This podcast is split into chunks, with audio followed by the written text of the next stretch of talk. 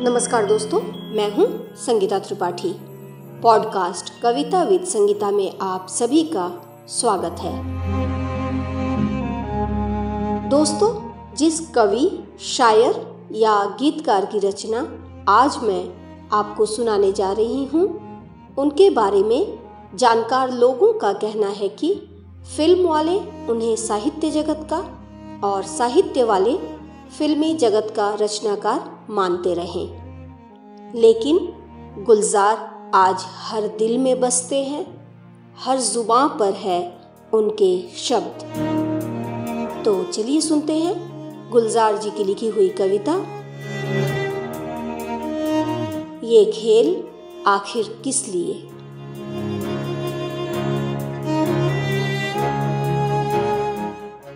ये खेल आखिर किस लिए?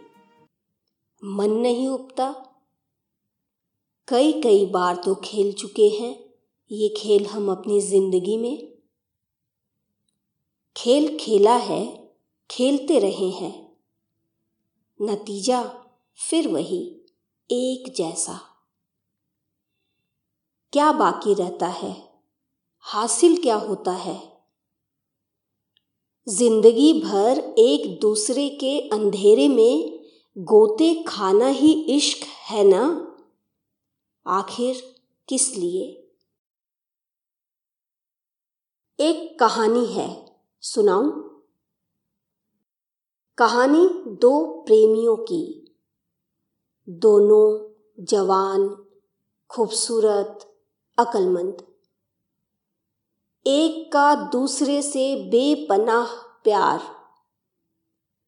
कस्मों में बंधे हुए कि जन्म जन्मांतर तक एक दूसरे का साथ निभाएँगे। मगर फिर दोनों अलग हो गए। नौजवान फौज में चला गया। गया तो लौट कर नहीं आया। लापता हो गया। लोगों ने कहा, मर गया। मगर महबूबा अटल थी।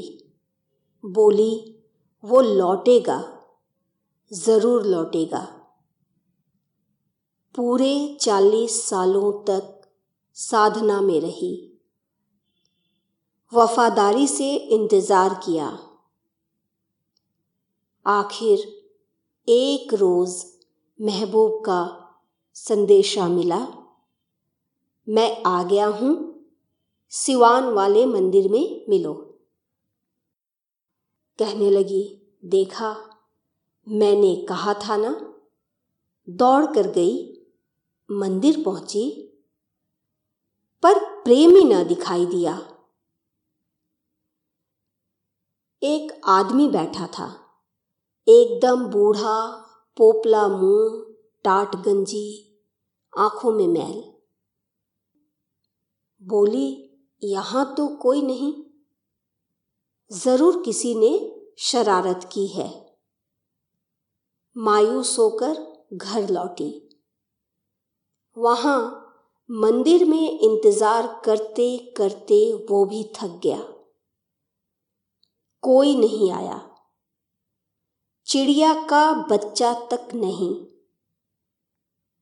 हाँ एक बुढ़िया आई थी।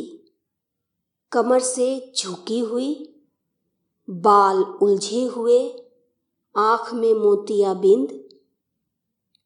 मंदिर में झाँक कर देखा, कुछ बड़बड़ाई और अपने ही साथ बात करते हुए दूर चली गई।